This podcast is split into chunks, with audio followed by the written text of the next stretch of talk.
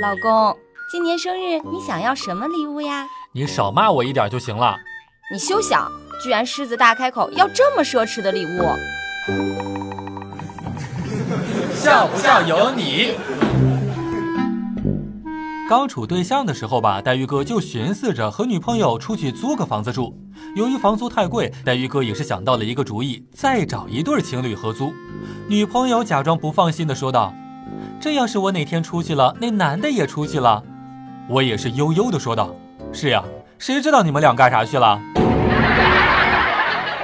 刚刚出门呀、啊，过去丢垃圾，听到了隔壁的哥们儿大声叫道：“老婆，开开门，我不该怀疑你的。”叫了一会儿也没见动静，等黛玉哥扔完了垃圾再回来的时候，那哥们儿还蹲在门口。于是乎我对他说道：“哥们儿，我帮帮你。”然后我就敲了敲门说道：“是我啊，你老公走了。”这时候门开了，门竟然开了。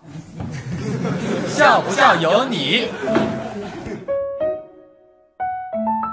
今天黛鱼哥也是有一个快递到达了公司，在回公司的路上拆开包装准备丢进垃圾桶。当我靠近垃圾桶的时候，一个踩着三轮的大爷正弯下腰捡垃圾桶旁边的纸箱。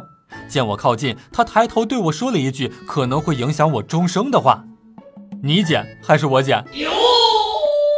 今天大鱼哥再一次踏入了校园，内心当中无比怀念。哇哦！看见那些小情侣在石凳上面热吻，大鱼哥也是不由自主地想起我读书的那会儿。那个时候我也是站在这里看别人热吻的。今天逛平原路，有一个卖东西的店铺在大声喊道：“两块钱你买不了吃亏，两块钱你买不了上当，两块钱你什么也买不到，本店商品每样五元。”